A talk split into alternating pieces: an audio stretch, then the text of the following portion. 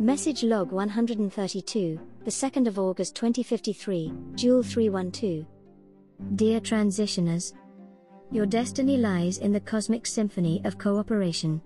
As industrialization and consumerism grows, you will lose further touch with nature.